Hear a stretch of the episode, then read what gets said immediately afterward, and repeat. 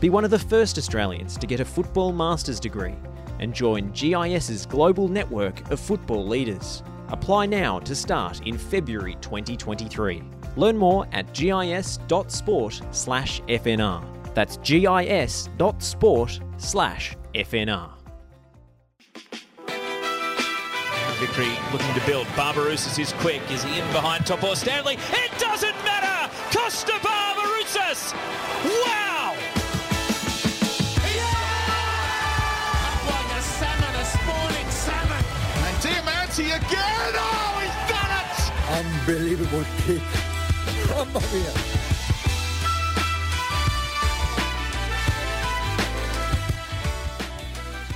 T-minus two days. After another instalment of the world's longest off-season, that is how close we are to the start of another A-League men's campaign. And we're getting ready to preview that opening round here on the Oz Football Hour. Lockie Flanagan and Jason Goldsmith back with you for another week. Jason, two days out. Can you can you believe that we're? Uh, I mean, I guess you can believe that we're saying it. I can, but it's it's it's uh, it's to, nice to be saying it. It's great to be saying it, Lockie. Good to be here. It's it's it's mixed emotions all this week. There's so much good news that we've had with um, Australian football this week, and we've also had some very very sad and flat news as well in the last week. So let's get excited about the football season coming up and the games we've got this weekend. Uh, hopefully the weather doesn't ruin uh, those on the east coast of Australia, but there's some some interesting matchups. We were just running through a few teams as well, looking at new players and players that have uh, changed clubs. And yeah, at this stage of this season, there's you know twelve possibilities. Yeah, I, I mean, I have an honest, and I told you as much before we went to air. I have an honest to goodness like headache having tried to sit here before and thought, oh, who do I think is going to be good? I, I genuinely think you could make a case for. At, l- at minimum, what well, minimum ten of the twelve teams being finals contenders. Absolutely, and then of course we've got, as always with uh, an A-League season, we've got all these international players that some are going to be fantastic and some are going to be flops, yeah, and, mean, we, it, and we don't know which one's it's, which. It's a uniquely difficult league to predict because I mean the the, the traditional. You know, Australian football fan follows a team in Europe and a team mm-hmm. in Australia. That's the way things go. Following your team in Europe, trying to predict that season is easy because if you want, if you see a new signing, more often than not, you already are familiar with the player. You know where they've come from. We know where these players have come from in the A-League, but there's an abundance of information and footage of who they are, what they do. There's probably a scouting report written by some very intelligent analyst. It's not necessarily the same. Like, we've had situations here in Australia where the players signed for a club in the A-League and hasn't even had a Wikipedia. I mean, that happened with Raimar Chan last year, and I remember this time last year being like, how good can a guy without a Wikipedia page who's most recently played in Andorra mm. really be? But he's been brilliant, and I'm looking forward to seeing him play more this year. True, and we've also signed players based on highlights packages, which like Mario Jardel, which would be massive flops, yeah. based on what they have done previously. So it's an exciting time. It's it's great. You're going to see uh, yes. what's coming up. There's a, a lot of excitement, a lot of surprises on the horizon, but we, we should start with uh, with looking back mm-hmm. on uh, on the week that was, and more specifically the Australia Cup final on Saturday night, which of course ended two nil in favour of MacArthur, but sadly, as a result of uh, uh, some of the off-field incidents that, that took place, um, the, the scoreline and the result itself has really been the, the last thing that we've been discussing, Jason. Press releases and, and statements, I think we're getting uh, very, very used to, to reading those. We've had some come from, you know, Football Australia. We have ones come from the Professional Footballers Association. We have some come from Sydney United themselves, the A A F C, et cetera, et cetera, all um, condemning and apologising for the behaviour uh, of certain sections of the crowd during the uh, Australia Cup final. So it kind of put a blight on the fact that we were talking it up last week here about how exciting it is to finally have an N P L club make the final and take on an A-League club for some silverware, uh, the Croatian tournament on uh being held in Sydney at the same time, which would swell the crowd. It was, and let's talk about some good things here, it was a record crowd for an Australia Cup final as well. So over sixteen thousand uh, punters attended. It's just uh, some crowd behaviour is uh, has really, really marred um, what should have been celebrated, and, and, and had a lot of football fans and pundits and, and everyone feeling very, very flat. I think flat's the right word, um, because it's just disappointing. Yeah, I mean, I, I was – that was my overriding emotion, um, yeah, after the, the, the events of the weekend was just sad. Um, uh, one of – yeah, uh, uh, of despair, really, um, you know, predominantly for the people who were impacted by mm-hmm. some of the, the things that, that happened, um as a result of uh, of the game, obviously, the um, you know the displays of, of, of fascist iconography and, and fascist salutes, predominantly, mm-hmm. um, you know, are, are things that I uh, could not stand further enough uh, against. I don't really want to really.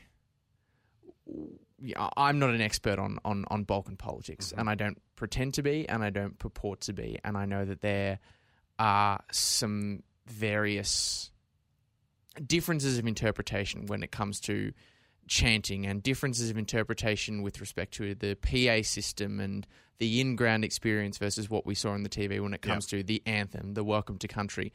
But fascist salutes are... They are cut. They are cut and dry. They are obvious. They are yep. clear, and they are wrong. And anyone who, and, to be fair, they, and they're known too. Yeah, right? Anyone who well engages known. in those, I, I cannot condemn that strongly enough. And I Agreed. Are yep. terribly sad for the people who were impacted by those events. And it's good to see uh, Football Australia today coming out with a statement that one person from uh, the, the the game. Uh, has been identified and subsequently banned. Yep. Um, you, Action you would, has been taken, which is yeah, which is fantastic. A, a, and you would expect, at least relating specifically to the these um, you know, displays, uh, overt displays of of, of, of fascism, um, or you know fascist salutes, that there, there's more to, to yep. come from in. I guess in I, that regard. Yeah, I, I guess there's been a focus on, on different aspects of the behaviour. So there's probably about four different ones. So that that one's. In terms of the salute, and that's been addressed, so that's fantastic. Um, the welcome to country uh, is an interesting one, and there's been talk about, you know, the booing was perhaps directed at the MacArthur fans that were featuring on the big screen at that time. Um, the lady performing that was was was um, distressed, she was visually distressed. I was only watching on television, so she was a little bit uncomfortable with what's happening. So perhaps we can look at different aspects of that in terms of getting the crowd to be a little bit more respectful for when that happens. The welcome to country has been an, a magnificent addition to um, uh, to Australia in only the last four or five years. It never used to be a part of it, but it's wonderful to learn the country that um, that these players are going to be on. So that's something that we need to to, to look at, making sure that that becomes just as respectful as the national anthem. Um, I guess the call and response thing for me was the, the hard one, because that was that came through uh, quite audibly through the television coverage uh, throughout. Um, in that we're talking about a chant that was used from a, a regime in the nineteen thirties and nineteen forties, so this sort of pre-World War Two stuff. It's almost one hundred years ago, right? It's almost one hundred years ago, so it's consigned to history. I'm not sure that most of that crowd understand what they were doing. Some of them would have been, but I don't think all of them would have been. You're caught up in a call and response kind of moment. Can't condemn that enough. I mean, Joe Simonic, the Australian-raised Croatian player, was was part of that same call and response, and FIFA suspended him for ten games. He missed the World Cup because of it. So uh, it's clearly not on. So so that that part of um, the process needs to needs to be addressed as well. And and then today, there's some distressing footage that's emerged today as well with some, uh, after Toure scored his penalty, the first goal, uh, some other crowd sort of taunting him in an inappropriate manner as well. So hopefully that person can be identified, similar to the one with the salute, and action taken, and I'm sure that will that will occur in, in due course. So I don't want to condemn all of the Croatian fans. Um, I think people were caught up in that call and response, but the fact that It, what it represents is is inappropriate. I don't want I I want to see, you know, Forever Croatia banners, and I want to see the history of these clubs recognised and the momentum build towards a national second division, because these are the type of clubs that will will form a national second division and, and give it the colour and life that it deserves. Mm. And I think um, how much has been condemned and all the statements and some of the action that's been taken already has shown that uh, we're not going to stand for it. And they've moved pretty quickly, I would have thought. And hopefully they can do the same with the the, the person identified today in those videos. And then we can move on, because we were sitting here last week talking up how good the Australia Cup's been, how good it was N P L sides were knocking off um, A-League teams and the difference it made, and we had a record crowd for it and everything else, which is completely undermined by the crowd behaviour. Yeah, yeah, I think that's that's fair enough. I, and while I, I stand totally against um, you know, all of those sort of actions and elements of what we saw with that particular section of fans, uh, as you pointed out, it's important to remember that, well, not other than that, because it's it is the significant sort of focal point of uh, of what's happened. But there were plenty of people who were contributing a positive element, absolutely, to, to, to yeah. that game, to that game. But I, I and I stand against the the things that went wrong. But I also didn't really agree and, and can't stand by the side of those who tried to use what happened uh, uh, as a vehicle for um, some. I mean, some of the arguments I saw saying that, you know, this is the reason that we got rid of ethnic clubs from the top flight. This is why we need to bring back the N C I P. It should never have gone. I can't. Also, but I can't stand by and accept those kind of arguments. No, neither do I. A, as well. No, we need to recognise there is a place for the, the newer clubs, the A-League clubs that have been around, the, the newer expansion clubs that have been around. One of them who we should haven't even mentioned really, we should have been talking about, that MacArthur won their silverware for the first time in a magnificent effort, Dwight Yorke's first um, tournament as a coach, and he's uh, successful. Um, you know, we should be talking about Dávila giving his medal for Um, the best player on the pitch to the, the chairman in support of the, the personal um, tragedy that had, he dealt with uh, only four, mm. four months or so ago. Um, and instead, us, uh, every other sort of media outlet, outlet podcast, even the mainstream or mainstream media, have all had to address it. The Premier of New South Wales was talking about it. You know, not not we don't want we don't want to be in the in the news for these reasons, right? We want to be celebrating a record crowd at a at Combank Stadium that saw, you know, an N P L team make the final for the first time, but it hasn't been the case this week, and that's made everyone really flat. And they've, they've taken action today. Let's take action against the, the, the next lot that's that's yeah. turned up, and, and we can hopefully move on. Yeah. It, the more people that can be identified um, who engage in those practices um, and and be, be punished to, to send a strong, a strong message. I, individuals that the better. But I, I think also at a at an internal level, um, you know, at Sydney United, we, we, we've seen them put out a number of statements, yep, which are encouraging, but I think they n- need, some need to, yep, and I think uh, well, I can only imagine behind closed doors, need to be actively assisting Football Australia in, in, in not just um, you know, identifying people who might have been involved in those sort of activities, um, fascist salutes, that kind of thing, mm. but also in making sure that a punishment is actually uh, upheld as well. And if that person does try to attend a game or something, you actually say, you know, we, we can't allow you um, uh, allow you in here. And and just just to sort of speak with their internal groups and say, you know, that if we want to take this sort of step, um, return to a national stage, and there is going to be mm. uh, every club is going to have problems with, with, with different elements, I guess. Um, yeah, these kind of things just, they can't happen. This they can't happen. They, and they, they they probably have to go right back to being on their best behaviour. So they can't storm the pitch when they knock off an A-League team at um, King Tom like they did when they beat the Roar and that kind of thing. They need to be, you know, come straight back into line. Just any, any kind of stuff up is going to really, really hurt them.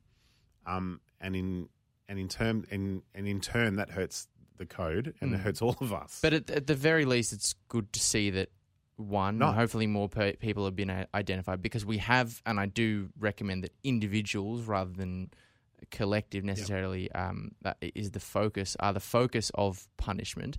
Um, we have had other incidents in the A-League as well. Of course. Where um, people, individuals haven't been singled out and, and punished as recently as uh, as last season. There's a particular Joe, event I can yep, I can think of where, where no one yep. in the end actually received punishment for what happened. So, yeah, I hope this um, sets sets the tone, sets a precedent um, for what will happen from, from here on in, as opposed to, yeah, it's um, an exception rather than a rule.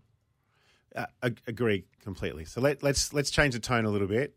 Let's talk about the tournament and the winner of the uh, the Mike Cockrell medal, shall we? Because uh, someone that you you know quite well. Um, so the Mike Cockrell medal is given to the uh, the best player that from a non A League team that hasn't played professionally in the round of thirty-two onwards, and it was awarded to the Oakleigh Cannons' Joe Guest. Yeah, well, this is, is this is definitely going to change the tone, because nothing uh, nothing improves my mood, I guess, Jason, like mm-hmm. the chance to take a, a personal victory lap. Okay. Um, right. And uh, no, I, I, I just want to congratulate uh, Joe Knowles for a stellar, stellar N P L campaign and a stellar uh, Australia Cup campaign. Now, a lot of people will look at this and say, well, why is why you know a lot of people are saying, oh, well, Daniel Nizic should surely be be winning, but the the criteria was put out in advance of yep. the award being announced, and I am not trying to take away from the quality, and it was quality um, campaign in the Australia Cup that Daniel Nizic did have. He was brilliant. Yep. But you can't be have been a professionally contracted player. That, right. that's, yep. that's the that's the criteria. And just as others have, have missed out over the years, uh, Daniel Nizic missed out. But I think in Joe Guest, mm-hmm. we had a, an extremely worthy recipient. I mean, he lodged off his own back um, a handful of, of goal of the tournament contenders. Uh, he was a, a he is a key cog in this Oakleigh side that, yes, they sort of fell away quite easily in the end against MacArthur, but before the injury to, to Aaron Williams and in the game before against Sydney F C, not only got results, but played in a really positive way against A-League opposition. They brought a lot to the competition, much in the same way Sydney United did, and I thought Joe Knowles, if it wasn't going to be Daniel Nizic, if the criteria is going to work mm-hmm. against him, I just personally thought uh, a few, pretty much the moment we saw that you know, criteria confirmed by Football Australia, I think I immediately went and messaged people, it's got to be, it has to be Joe Guest. Mm. Uh, and, and indeed it was. And yeah, I, I couldn't, couldn't be happier for the guy. And, um, and signed for three years during the season as well, for, uh, from what I understand, for Oakleigh Cannons. So, um, yeah, fantastic award. It's only the fourth, uh, uh, fourth time the medal's been awarded. He'd be the second player of English descent as well, I think, because... Are you looking? What's in front of my screen? Yes, Fraser Hills. Yeah, Fraser Hills. Yes. From Brisbane City. That's right. And then we had Elvis Kamsober, obviously, probably the most celebrated one thus far, who yes. then has then gone on to uh, play in the A-League and now signed for in... Uh, I think he's in Iran, isn't he? He's in Tehran for a, Tehran for a club. Yes. And um and Finn Beekhurst for Lions F C. So, um, amazing result for Joe. So that's fantastic. So, um, so well done and congratulations to him. Yes. Shall we talk a little bit? We did sort of mention it earlier. Shall we talk a bit more about the actual on-pitch goings-on in this game? The the win for for Dwight Yorke, the you know the, the, the medal and the championship for Ulises Dávila as well. Perhaps. I, I, I, Sydney United looked tired to me. They looked like they had run the race from the start. I think Arzani and um and Toure and Dávila, um, they sort of just bossed them around, and they had majority of possession.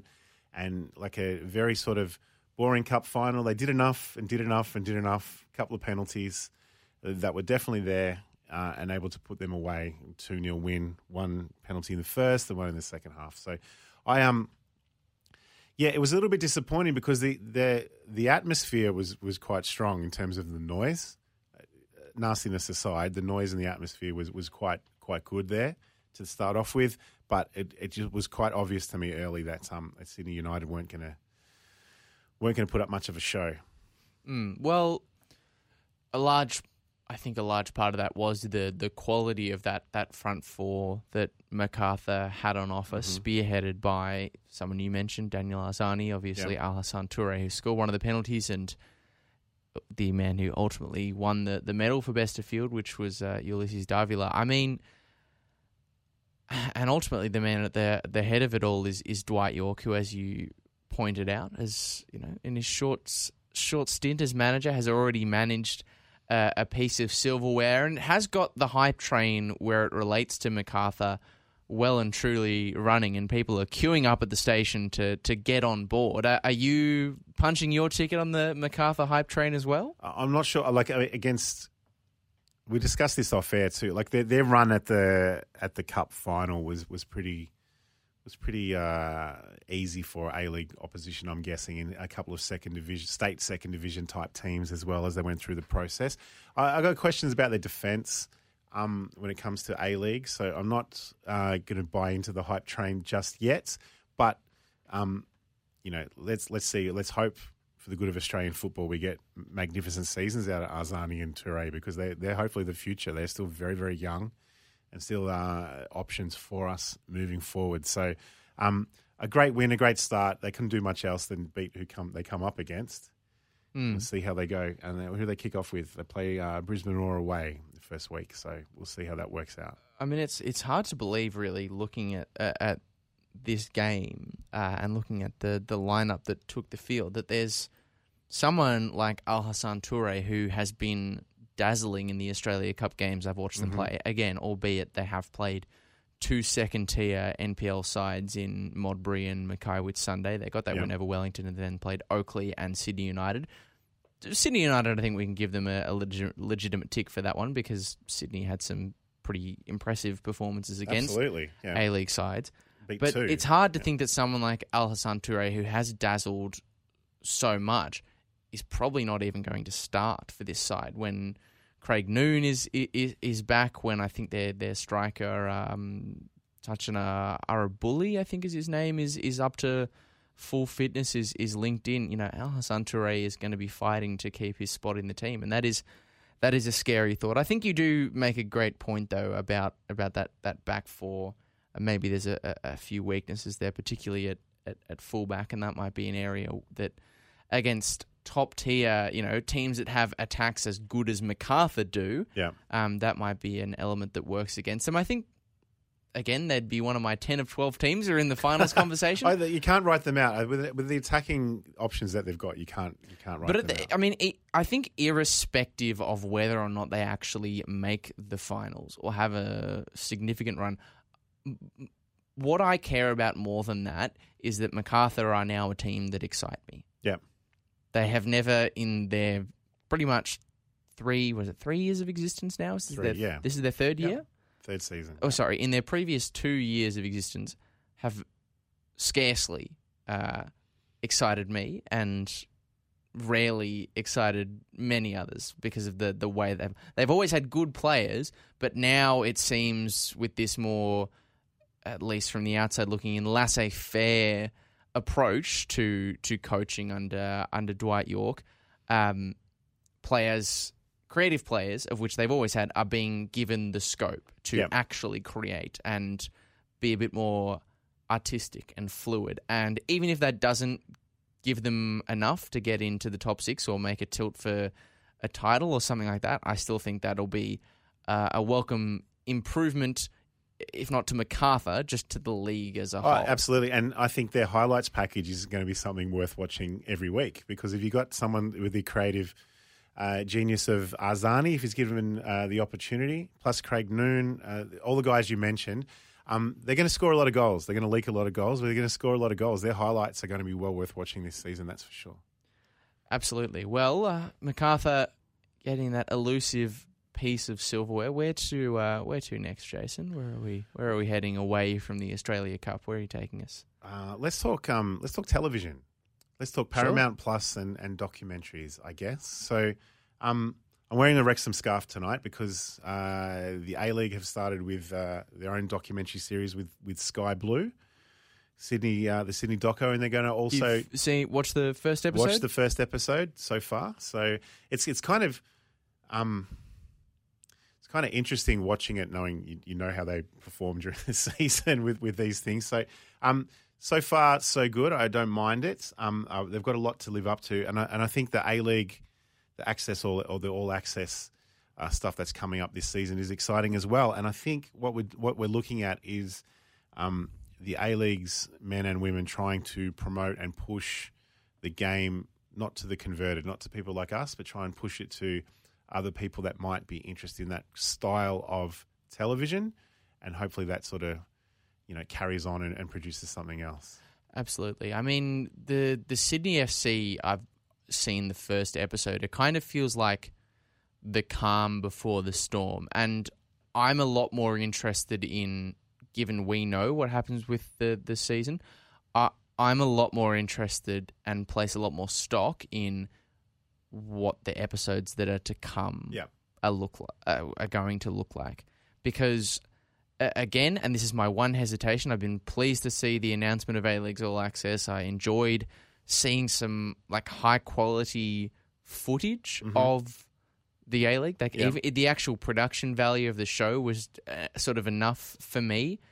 Um, but the one thing that gives me pause for thought where it relates to these documentaries is the inevitably there will come times where these clubs will have to expose themselves to criticism, mm-hmm. to embarrassment, uh, to potentially certain things, w- within reason, of course, uh, seeing the light of day that they won't necessarily want to. Now, I think a lot of p- people from an internal P R perspective would look at those sort of things leaking out to the public eye mm-hmm. and see them as, as bad. And to an extent, I can understand that because a lot of you know, A-League sides have been burnt before, or just soccer in general has been yeah. burnt before by bad things happening or you know, things being perceived in a bad light. But I think that those moments of, I don't want to say failure, but those moments of challenge, those moments of rawness to the point of maybe being a bit embarrassing or something like yeah. that, are the strength of these sports documentaries. I, I could agree completely. It makes that makes for good television or good watching. Exactly. So Sunderland Till I Die is probably the flagship one that we want to put up, and that's the season where they get relegated, they run out of money. Jack mm. Rodwell doesn't want to get um, it's real. transferred, it's, right? It's, it's real. It's but authentic. It, it's authentic, but th- they had the, they had a season from hell, and they had to be documented that whole season, yeah. right? So I agree, really, really good. I think they're going for that whole drive to survive mo- model where they want to attract people because I think it had the hallmarks of the whole Bling F C thing about being the biggest club in, club in Australia, or that um, you know having Anthony LaPaglia as the narrator, um, claiming Sam Kerr as one of their own, I thought was a bit of a stretch. But I mean, that's the market they, they're targeting. They're targeting people not like us that know she, she's predominantly Perth Glory in from an uh, A-League women's point of view, rather than the season or two she had at Sydney F C. But they're not targeting us. We're not the market. So mm. um, I think it's great. I think we have the other option there to watch it. So um, if you turn up late for uh, you know an A-League game and you can't watch it on Paramount, you've got the other options because you can't watch from the start or, or rewind the live coverage. Yeah, yeah. Then you can um you can watch a doco and wait for the, the replay to come back up. Yeah, I mean b- before we move on to, to that, or you just uh, uh, that is kind of the reason I brought up the the point about the authenticity, the exposure to criticism, because we all know mm-hmm. that from this point onwards, the Sydney F C documentary, what happens on the pitch, the season that they have. Yeah. And again, this is by Sydney standards. This yeah. is not by global sporting standards necessarily, is bad, is a bit of a dumpster fire. So what happens from here? How much embarrassment and criticism they well, do they have are an- willing to expose themselves to? We've seen these sort of, you know, board-level conversations yeah, yeah. about, oh, how long do we start to... How long do we give Steve Corica? What do we do? We know he doesn't go anywhere. So what what happens from here, how much they sort of expose themselves in a bad but good way mm. is, is is key, and might give us a, a window into what we can see and expect from the upcoming A-Leagues documentaries. Yeah, but and when does it end, right? Do we? I want the Ninkovic episode, right? You imagine that, right? So they, they, they go to the season ends and they go into the A-League A-League men's finals and um, the A-League women's finals. Obviously, the women's going to take pro- quite precedent towards the end of it, leading into the Women's World Cup will be good. But the off-season episode where, you know, what we've, you know, all the hearsay about Ninkovic needing to get citizenship and then having, then jumping across to their rivals and all the rest of it, that would be amazing television. So that is, again, is that sort of embarrassment element that you talk about. Um, That would be fantastic to watch, but we'll see see how that goes. But you'll, the more content, the better, I guess. They can't really complain too much when it comes through there. Yes. Um, and as you said before, content that can be paused and replay because it's on demand. Uh, but that's not something, unfortunately, uh, that we're going to be able to say about the starting games of this A-League men's season because at ten oh one uh, we saw the announcement, a, a tweet come out from the Paramount Plus Australia account at ten oh one Yeah. Interesting time to, I, I'd have thought, to, to pump out an announcement like this. And just, to, just on a solitary tweet, which read, "Dear football fans, we want to be upfront with you. And unfortunately, live pause and rewind won't be ready for the start of the twenty twenty-two twenty-three A-Leagues season." Not the A-League men's mm. season, A-League season. I don't know. Can we read something into that? Anyway. "We understand your frustration and we're continuing to work on this feature. As soon as it is ready, we will let you know." Jason, your response to this, I will get in a second, but I'm going to preface your response by saying that the internet's response has been, or the soccer Twitter response has it. been to, to launch into uh, what many refer to in internet parlance as a ratio. Yes. Uh, because this this uh, this tweet that, that Paramount put out has two hundred sixty-five likes, Uh, two hundred ninety-eight replies and one hundred ninety-nine quote tweets. Now, those who maybe are not au fait with the internet, uh, the general rule of thumb is if you have more replies to your mm-hmm. tweet than likes. you do likes, yeah. whatever you've put out has probably been quite poorly received by its audience. But, Jason, your response to this announcement from Paramount Plus. We just we just talked up how good these documentaries are going to be and, and the rest of it promoting the game. This is this is horrible. This is a horrible own goal. Because this is when, when they announced Paramount were taking on, and the, one of the things last season which was difficult with all the rescheduled games, it was difficult with the um, the promotion of the television. We've got a brand new streaming service that people had to jump on. People jumped on because they're fans of the A-League, right, or A-Leagues. Mm. And, oh, it doesn't have a um, play from start option. It doesn't have the replays up very quickly. It doesn't have um, pause and rewind options. We need to fix this, all right? So that was an, that was um, identified probably round one last season, okay? So we're talking twelve months ago, right? That's identified twelve months ago. That is one key thing that people who stream football want and need. So they've had a long, long, long time to get it right. Every other streaming service that covers football has these options. There's probably another three or four that we can run through. So if you want to K O, Optus, Stan, they've all got these options. Right, and then they come out and they don't have it.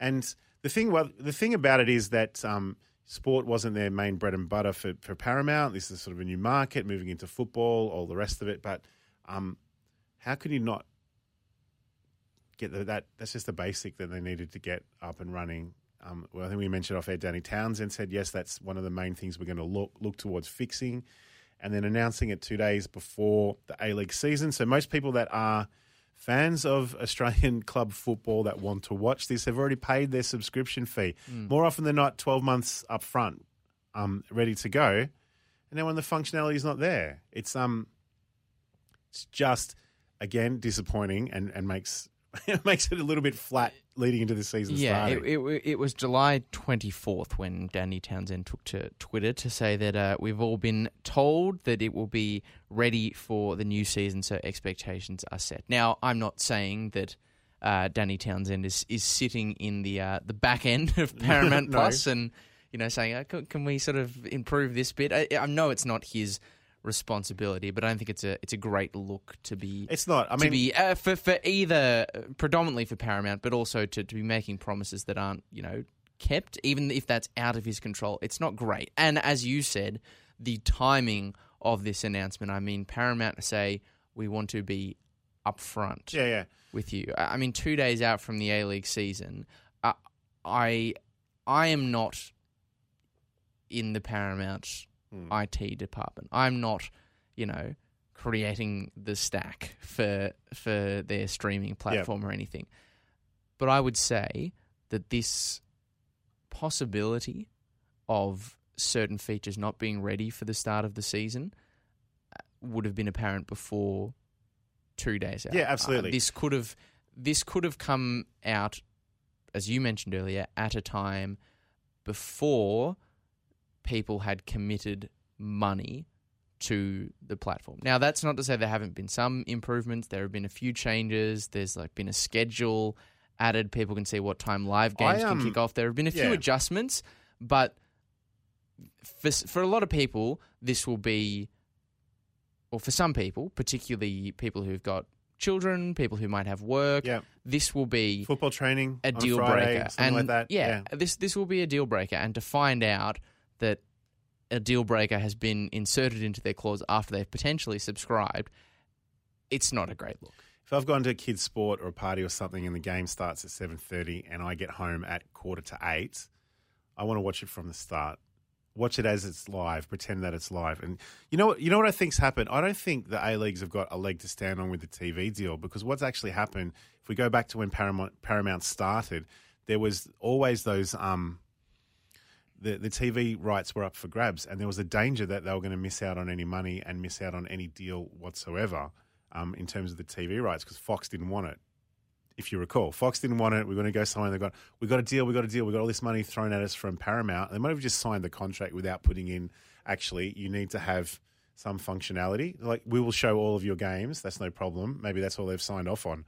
So Paramount have got no development costs within the contract to say, We, we're doing what we signed. We we show every game live. That's what you want. That's what we signed off on on the contract, and we are doing that. Why would they throw any extra development monies? Because yeah. perhaps because of these issues, they haven't got the extra subscribers they would have hoped for, because people aren't jumping on because they don't have this ability. Um, you know, disappointing. But that being said, like, some of the things that they're doing, and last season aside, because of all the rescheduled games and all the rest of it, we talked about the fixturing Uh, this coming season, and then there's a standalone Saturday night game on, on free-to-air. Massive, massive addition to um, to what was going on when we had two or three games going on at the same time, and, and the rest of it on Saturday night. So Channel ten now has a free run at it with um, Saturday night games. If they don't cut to ads during the play, well, I that's d- actually, going to be worthwhile. I was trying. I was listing off things that have been improved with the broadcast, and I do want to note the introduction of these sort of in-play ads mm. that we've seen, the little lower thirds yeah. that come up promoting the Sydney documentary, the lower third. Yep. We saw like fade in and out of the screen in the bottom right-hand corner of your, your television uh, promoting Western United, Melbourne City. Yep. The sort of background or the framing, kind of almost picture-in-picture, but not quite, where we see the screen, the actual match sort of reduce yeah, yeah, yeah. in size slightly, and then you get the ad around the yeah. outside. Those are all good things. They're much better than the alternative. There have been strides made. Yeah. Um, and look, we could talk probably, probably end up talking in circles about this is bad, it needs yeah, yeah. to have been here already. That, I'm sure that's not a surprise or a shock to anyone. I guess the question now is, how much how much longer is it going to take? Because if yeah, if, they need to they need to Danny Townsend needs to say and get a commitment from them. I mean, yeah, how far do we have to get into the season before like serious conversation? Like, I would say, if if if this isn't uh, a reality and a part of the streaming, you know, experience for A-League yep. fans, A-League men's and women's fans, before halfway through the men's season? Well, what happens when the World Cup's on? They're not, not showing any football on Paramount at all, are they? So you got a four-week window. Surely you get some developers. Well, two, three, three weeks. I think it's three, four weeks off. Yeah, it's not a long time. Well, but yeah. that may, maybe yeah, anyway, that's, the got, perfect, if that's it, the perfect. Yeah, that's pro- perhaps the perfect time. They, they could. They need to get it right. Anyway. Anyway. That's that's that's Paramount's yeah. little, and yeah, it almost broke the internet in terms of people just going, "Are you kidding? You've had that long to fix it. It's our number one bugbear. Yes, but this uh, is how people watch sport." Paramount have been uh, they are well aware of the problem. They have been uh, ratioed online, and, and hopefully we don't have to have this conversation. Uh, last one, hopefully. Yeah, hopefully yeah. this is the last yeah, time yeah. we have to talk about this. But um, yeah, on demand or live, the A-League season will start this weekend. Absolutely. And we will get to talk about the uh, opening round of games. We might take a, a, a short break here on the Oz Football Hour just to just to decompress from that uh, you know, lack of a pause. But we're going to take a pause. Yeah, um, let's, let's let's refresh. Just just so everyone can know what that uh, that feels like. So off to a, off to a break, and on the other side of this, we'll uh, we'll preview the opening round of the A-League men's season. Victory looking to build. Barbarouses is quick. Is he in behind Topor-Stanley? It doesn't matter. Kosta Barbarouses. Wow.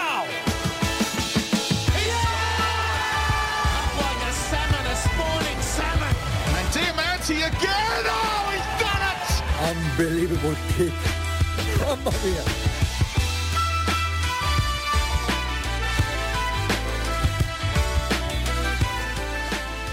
We're back here on the Oz Football Hour, getting ready for our round one preview, looking at what looms as a uh, very exciting opening weekend of uh, of matchups for us to dissect, uh, Jason. But before we get into that, I do just want to... We're not the only people coming back. We're back from the break. But mm-hmm. uh, someone who is back supporting this station is uh, is the Global Institute of Sport. Now, if you don't know about G I S, uh, they're a service that provide master's degrees in football. They have campuses inside stadiums uh, around world football, including it at Wembley, uh, most notably, but also here in uh, in Victoria mm-hmm. at the M C G. And if uh, you're interested in uh, being part of a, a master's degree, potentially in, in football business. They also do one in coaching and analysis.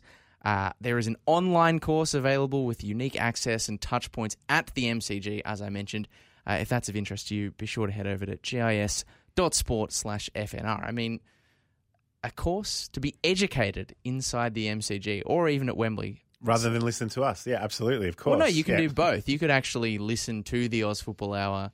Maybe that's just part of your studies. Maybe, Maybe we'll speak to G I S and see if uh, Ospo- the Oz Football Hour can become sort of like required listening. The lecturers. We can Maybe you lecturers. can get a credit. Yeah. Well, either way, very grateful to G I S for their support. Absolutely. Uh, G I S dot sport slash F N R if a postgraduate, a master's degree uh, in a football-specific area might be of interest to you. But uh, let's get into round one. Jason, mm-hmm. there's a host, a bevy of uh, exciting fixtures. I think you could make the case for just about all of the games that are taking place being appointment viewing. There are maybe a couple of possible exceptions, but yep. an F three derby, a Big Blue, and the Premiers against the Champions uh, headline the opening round of A-League men's action, starting with the, the, the latter of those, mm-hmm. which is Melbourne City against Western United this Friday. Shall we start there? Let's start there. And, and one quickly to acknowledge is actually I've just found out amid all of the the different news come through. Scott Jamieson plays his three hundredth game on Friday night, the Melbourne City skipper. So obviously had stints at a, at a few other A-League clubs before um, cementing himself as uh, captain for Melbourne City. So congratulations to Jamo. Um, interesting, grand final rematch uh, Friday night, the start of the, the start of the comp. It's going to be exciting. When you head along to that, are you going along? I absolutely will be there. It's uh, it's. A twenty-minute walk, not a, not a drive, not yep. a train. It's a twenty-minute walk from my house, so I really have no excuses. I've actually, quite pleasingly, I've had people message me about wanting to go to the game, and not people nice. who are A-League fans. So well, that's, that's good, good that's to nice. hear. Good to hear. And and prediction, what do you think is going to happen on Friday night? Well, I, I really don't know. I think I could see. I often in, quite enjoy the games that mm-hmm. these two sides play against one another. Uh, Western United really sort of.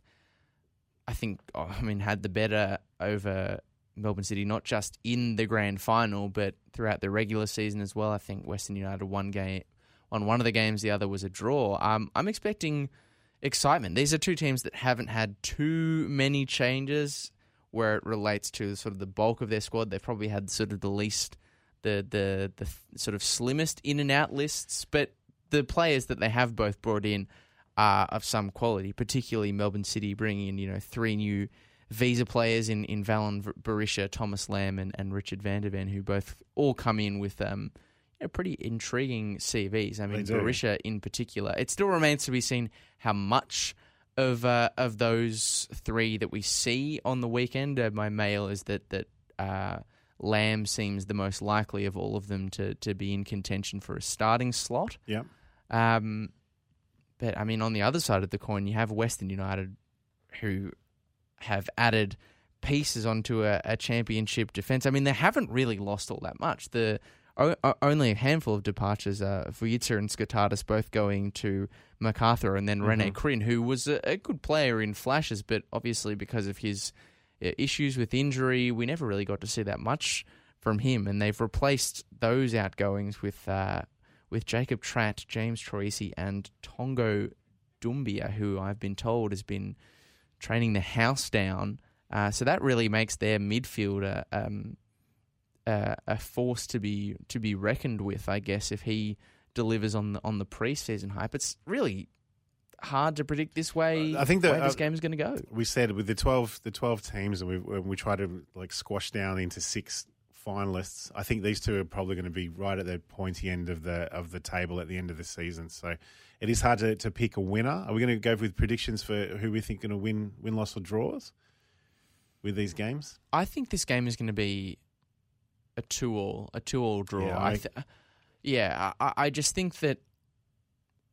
I can't see – my reason for the prediction is uh, there will be some probably absentees for both sides, maybe yep. some players who are coming off the bench to have their impact. Like uh, I'm not one hundred percent sure whether someone like Alex Prijevic, who we know was quite late to return to Western mm-hmm. United, is in line to start, um, which throws the door open for that striking spot. As we mentioned, some of the visa players are – for City are perhaps not likely to come in. There's probably a bit more continuity for Western than there is yeah. for City. But in terms of the actual way that these two sides play, I I can't see any reason for John Aloisi to adapt what he's done, and I don't think Patrick Kisnorbo is necessarily going to change on the fundamental principles, which while they didn't always work out last year, have delivered success in the past.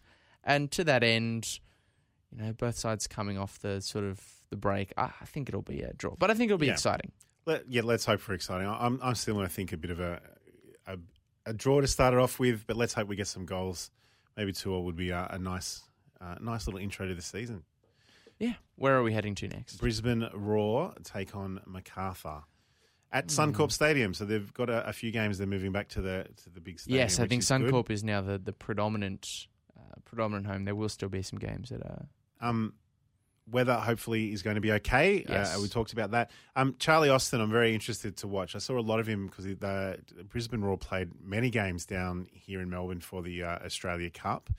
And initially in the first game against Heidelberg, I thought he was hobbling around, but then I found, you know, noticed him a little bit more. That's probably his it's running style, he, his gait. Yeah, about it. Yeah. Correct. But um, I was super impressed with him defensively. Um, for a striker, he was chasing very, very hard. Um. Early, I watched him again in the rain at, at uh, against Avondale, as well. He'll be a big difference. So some of the passing that he displayed in those games uh, and his ability to defend as well, welcome addition. He's going to be great for uh, an interview and sound bites and the rest of it, which he's already, already, already, already been, shown. Yeah.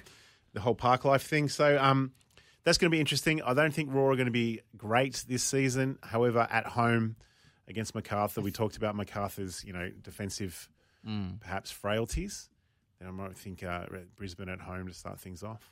I think they will be. I think they will be better.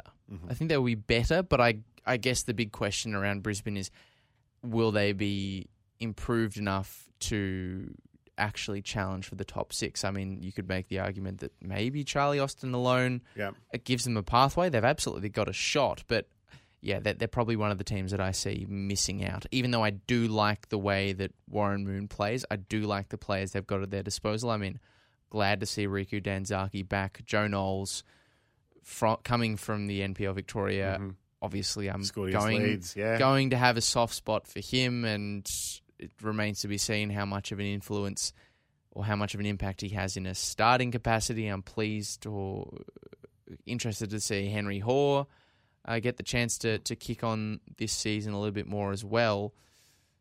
But MacArthur, the opening round, given the the confidence that they seem to have, the togetherness that they seem to have, um, particularly in the wake of you know all the celebrations yep. for Dávila. I mean, we saw Al-Hassan Toure pretty much break down mm. talking about what it meant to get the win for his Mexican teammate. um, it's going to be hard, particularly when you contrast that against the sort of run-in that Brisbane have had. While, yes, they've improved, I think, on paper, but their off-season, off-field stuff, the appeal currently, um, mm-hmm. you know, against Corey Brown, it's pretty... It's it doesn't make for, for great viewing. No. So I think I think MacArthur are the, the sort of obvious favourites in this game. I see I see goals in it. I reckon maybe mm-hmm. I'm going to say three two MacArthur. No, I think the Roar is going to get up at home, but not uh, they're not going to be convincing for the season. I agree with you there. Let's, uh, so you're going for Roar? Yes. Interesting. It's just this week. Okay. Um, Mariners news before we go into their game against Newcastle. Go for big it. One as well. So, first of all, uh, Gar- uh, Garran Kuol has signed with Newcastle United. So, some of the great news we had in the last week. So, uh, if you got a chance to see him in the six games leading up to the World Cup break, please do so. He's going an outstanding talent. We it's hope the, he progresses. It's the, Gar- progress. the Garunski farewell tour. Unfortunately, he's not in Melbourne. We won't get to see him. We might have to get on a plane or on a, on a bus or something. Um, and I uh, just want to acknowledge Matt Simon, who has announced his retirement as well after two hundred fifty-two games with the Mariners and, and sixty-odd with uh, Sydney F C. A couple of games to Socceroos as well. Love him or hate him, he was a massive character and part of this league, and always something happened when he was when he was running around like like crazy. So uh, well done on a, on a fantastic career. Yeah, here, here. Mm. As for as for the game itself, I mean, uh, two of the more exciting teams, I thought, in, in the A-League men's last season. Obviously, one more successful than the other, that being Central Coast, who yep. did make it into the finals. And, and you know, I spoke to, to Nick Montgomery uh, last last week on, on State of Our Football Nation with George Danikian, uh, mm-hmm. Thursdays at, at five p.m. if you want to watch this coming uh, this coming show, which is going to feature Daniel McBreen, by the way. So there that's that's cool. Um, he felt like maybe should have or could have won that game against Adelaide and maybe made it, you know, right down to the pointy end, been a game away from the grand final. But there yeah. are a, a side, Central Coast, who I think are perpetually written off or underestimated because of their operating budget, because yeah, of what they've got clubs at their disposal. Yeah. And yet they managed to defy expectations again last season. Can you see more of the same from the Mariners this year? I mean, they have... not only lost Matt Simon in the striking department, but Marco Urena as well, who was uh, a, a revelation before he was maybe overshadowed to an extent by Jason Cummings, even if they formed a good partnership. Well, I think we got Cummings for the full season, for one, right? Mm. He's my tip for the Golden Boots, which means he's going to score goals at home, and these are the games that he will want to score goals in. And I think with Kuol having a, a six-game cameo and a farewell tour, I... I I think Mariners for this one. Newcastle have recruited well, though, too. Um, you think they've got Piscopo, they've got O'Neill, they've got a few others that have come into that team are going to be pretty handy. Mariners, I'm going to go Mariners at home for this one. Yeah, I'm inclined to agree with you, too. I mean, Newcastle, undoubtedly, as you've said, have improved um, and signed some high-quality players in certain areas of the pitch. A massive blow, of course, to lose someone like Daniel Pena. Mm-hmm. But I think as replacements go, Renato Piscopo is, is about as good as you could possibly hope for. I'm not necessarily the biggest fan of, of Brandon O'Neill, but there's no doubt that he is, um, you know, uh, a, a verified um, A-League talent. Like, he's, he's A-League caliber um, and towards the top end. So... It's a, a useful player. Josh Sotiro is someone who I actually think had a bit of an underrated mm-hmm. time, even if he was, you know, quite direct, quite sort of one-dimensional. Same with Bahaja. Maybe these are players who someone like Arthur Pappas, um, who we know likes to do things a bit outside of the square. If his playing style compared to the rest of the league was anything to go by last year, uh, he can bring the best out of them. But I think the big problem, and the reason I am going to tip the Mariners in a game like this, is for all the improvements... the fresh players they've brought in, I don't think that they have fundamentally improved what was their largest problem area, mm-hmm. uh, which was the centre of their defence last year. They played quite a high line, and yep. the sort of slightly older, more experienced, a bit slower defensive pairing was called out quite often, especially in games against the Mariners. And the fact that we haven't seen too much change in that department, I think they brought in Mark Natter, who might help, but you know he's probably got some sort of time to integrate and prove that he can step in and be an improvement on what's there. Um, yeah, Carl Jenkinson from Melbourne City, the ex-Arsenal player as well, is at Newcastle in defence, and he, he's fairly solid. So I mean, I guess he'll be a good organiser, but he's more of a, a, a full back, I suppose. Yeah. They could throw him into into the centre of defence, but I don't know. I still think that's going to be a problem area for them. Um, maybe less of one if the midfield does a, a better job defensively, but not enough to, to get them a result necessarily over Uh, Central Coast. Yeah, ag- another game though where I feel like there could be heaps of goals. Yeah, well, let's hope so. Let's hope we kick it away again. Let's hope the weather doesn't interrupt. And then Sydney F C back uh, against Melbourne Victory at Allianz Stadium, the uh, return home to the, the revamped stadium. That's the Big Blue, Channel ten free to air game. Um, this will be very interesting. It'll be good to watch this one. Absolutely, and we've heard some reports that there might even be somewhere in the midst of, of thirty thousand turning up for this game. Victory have uh, gone close to, if not now, sold out their uh, away bay, which yep. will be good because even if there's only a, a thousand odd of them, they will make a great Always noise. Always good atmosphere in these games. Always great And, to of watch. course, it's yep. the return to uh, to Allianz Stadium for, for the A-League men's side. So that, yeah, plenty of things to get excited about. As for the game itself, I think Victory are going to have a far more impactful season yep. than than Sydney F C. I mean, Victory are probably my tip for the championship. I think Popper might finally um, get that one that's been eluding him and, and, and lift the uh, you know the toilet seat. Sydney, I can see making the finals, but yep. I can't see. I, I think this attempt to. to reinvigorate Sydney, play a new system, switch to a four three three, it might be a kind of year-on-year plan. And my fundamental concern is it might not be something that Steve Corica is at the level of executing. True, and Melbourne Victory are on display for the new owners as well, too. So uh, they'll be purchased today, yes. uh, seven seven seven. So they join a stable of clubs that include clubs from Italy, Brazil, Belgium, France, and Spain, which is fantastic for them.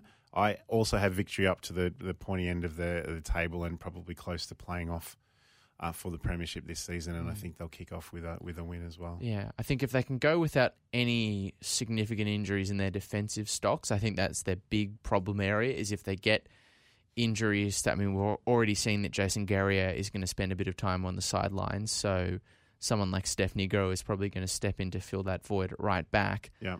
Um, if they get any more injuries, and you know Mats Baranovic is someone who does have form, those are going to be be big blows, because the likes of Noah Smith, George Timofeu, who they brought in as defensive cover, yeah, I've never been overly convinced by. So I think an unscathed Melbourne Victory, a full strength Victory side, uh, are going to be a force to be reckoned with, but there is a chance that, you know, an, an injury to one of those defensive stalwarts could throw up a surprise. With that said, though, I think that's unlikely to impact this game, um, and I think Victory will get a one nil win. I'll It'll be two, this, this will be tight. Yep. This will be tight. two nil for me, I think.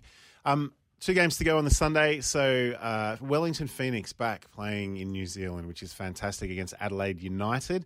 Uh, Adelaide United, I think, uh, are going to be up there around the top six, as they generally are. If you've got Halloran and uh, and Goodwin mm. up front, in, um, you know, in fantastic A-League players up there with close to the, two of the better, well, two of the best players in the in the league, and, and Australian at that as well, um, make a difference. Interesting to see how the Phoenix go at home. They've been they were on the road for almost two years. What did they play? Like three games in New Zealand in the last two seasons. About so. That.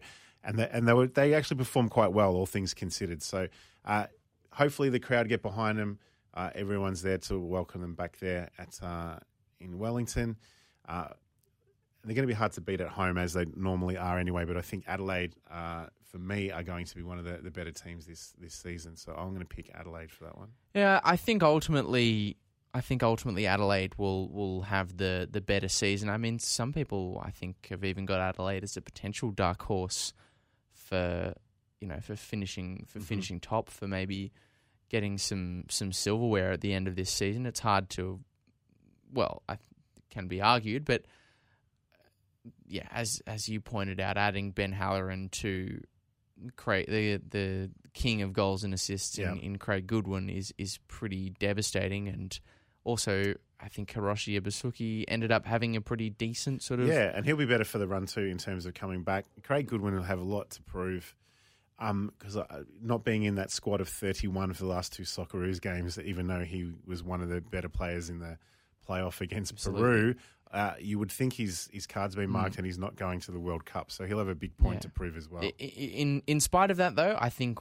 Wellington are going to win this game. Mm-hmm.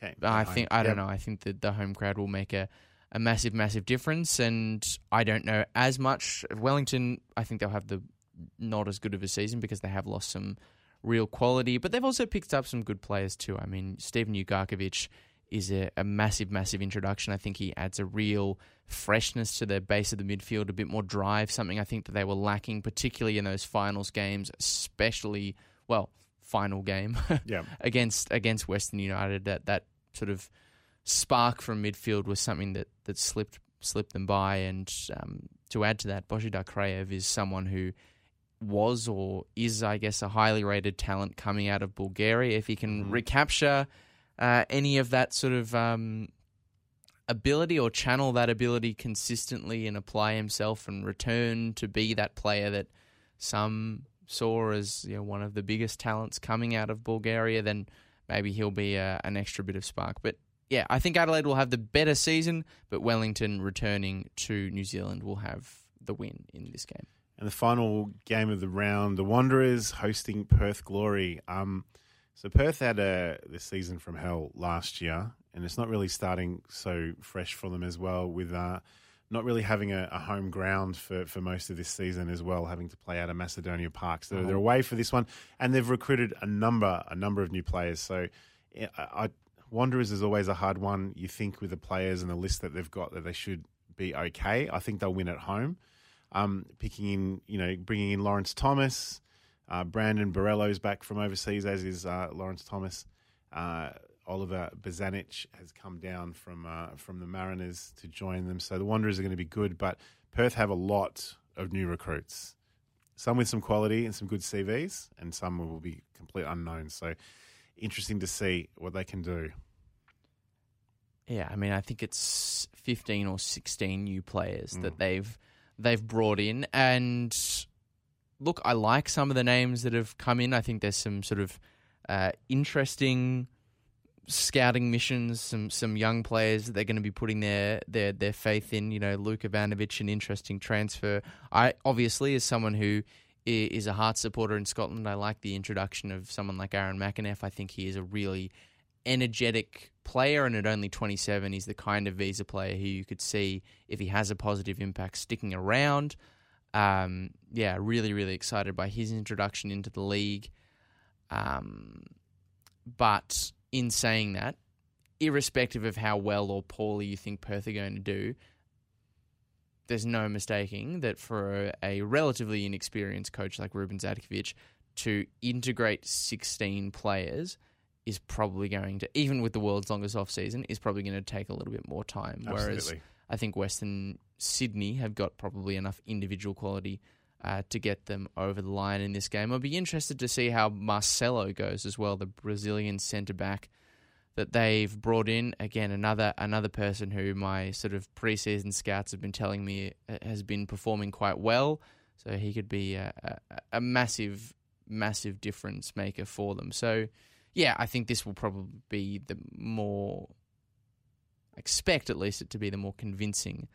Um, or the most convincing sort of win, comprehensive, of, of the weekend. Yep. Uh, and, yeah, I'll get Western Sydney to have a, Wonder- a win at home. Wondrous for me as well, I think. Yeah. So That's only, the rounds. That's the round. Only one draw for me. I don't know about you, but I went one draw. I w- yeah, the Friday night for the draw, the same. Um, But, yeah, there, it'll be all completely different when we talk about this next week. We know that. That's, that's true. That's the beauty of Probably Australian every, football. Almost yeah. every prediction, if not every prediction, will be wrong. Uh, quick one wrong. B- before we go, Jason. Uh, we, we're not going to bother with a top six because I, I will go into cardiac arrest yeah, if yeah. I have to, you know, do that much brain computing. Uh, it's, I'm even saying brain computing. That's how much I'm struggling with as it is. Uh, quick fire, Golden Boot, Johnny Warren, Wooden Spoon, and Champions for you. Golden Boot. Uh, you mentioned it before, but you've gone with... Jason Cummings from I'm the Mariners. Gonna, yep. I'm going to say uh, Jamie McLaren. I mean, yep. why why bet against the guy? He is uh, many things. I don't love all of them, but a killer fin- finisher is certainly one of them, and that's going to, I think, guide him to another Golden Boot. Johnny Warren, medalist. I have actually gone for Craig Goodwin. That Yeah, I would um, have him close. Uh, look, I, I was tossing up between uh, Bremer and um, I think Nanny's going to take some votes away from him this season, so I'm going to go with uh, a previous winner, but at a new club or second season in uh, Dávila. Oh, I think that's mm-hmm. um, that's that's a very good shout. Wooden Spoon, Perth Glory. We just mentioned. I think I, don't, I can't see that many players gelling that that quickly, playing out of a, uh, you know a, a semi-professional type stadium. I feel awful saying it, but I do think it, it's almost like. Yeah, it's. It, I think Perth as well, but it's not. It, it's more. It's not like a obvious candidate kind of thing. Like yeah. it's most like a, it's like who is the least good as opposed to who is the most bad. I guess yeah. Yeah, I don't feel good about it, but I no. think Perth Glory will have to be the tip. Yep. Um. Having said that, I fully expect them now to make the top six. And Royal will finish. Yeah. Uh, yeah. Royal will drop down. Uh, and Champions. I said it before. I'm tentatively going, barring any long-term injuries, to a central defender. I'm going to say Victory. I think they've just the quality that they have added um, and perhaps some of the quality that they already had that perhaps underperformed and could return to their, their best, like a, a Chris Economides, for mm-hmm. example, who had an injury-hit campaign. I think that's a pretty scary proposition. Um, I'm going Melbourne City. I think the the Prem is probably going to come from this town. We had the top three last season, and there's a lot of stability in terms of coaching players. They've all brought in some uh, improvements, the three Melbourne sides, but I'm going to go Melbourne City to win it. Well, that's our official. That's our official list. Those are our round one predictions. That's about all we've got on this week's edition of the Oz Football Hour. I hope you've enjoyed it, and you've enjoyed it with thanks to uh, the Global Institute of Sport, of course. Uh, we'll be back here on a Tuesday, uh, the normal time Don't slot. Don't forget the keys. No, yeah. I won't. The normal time slot uh, next week from six to seven Australian Eastern Daylight Time, as it is now, uh, but ready next week to talk about all of the predictions that we got violently wrong. But until that time, uh, we'll see you very soon. Victory looking to build. Barbarouses is quick. Is he in behind Topor-Stanley? It doesn't matter! Kosta Barbarouses! Wow! Yeah! Like a salmon, a spawning salmon. And Diamante again! Oh, he's done it! Unbelievable kick. Come on here.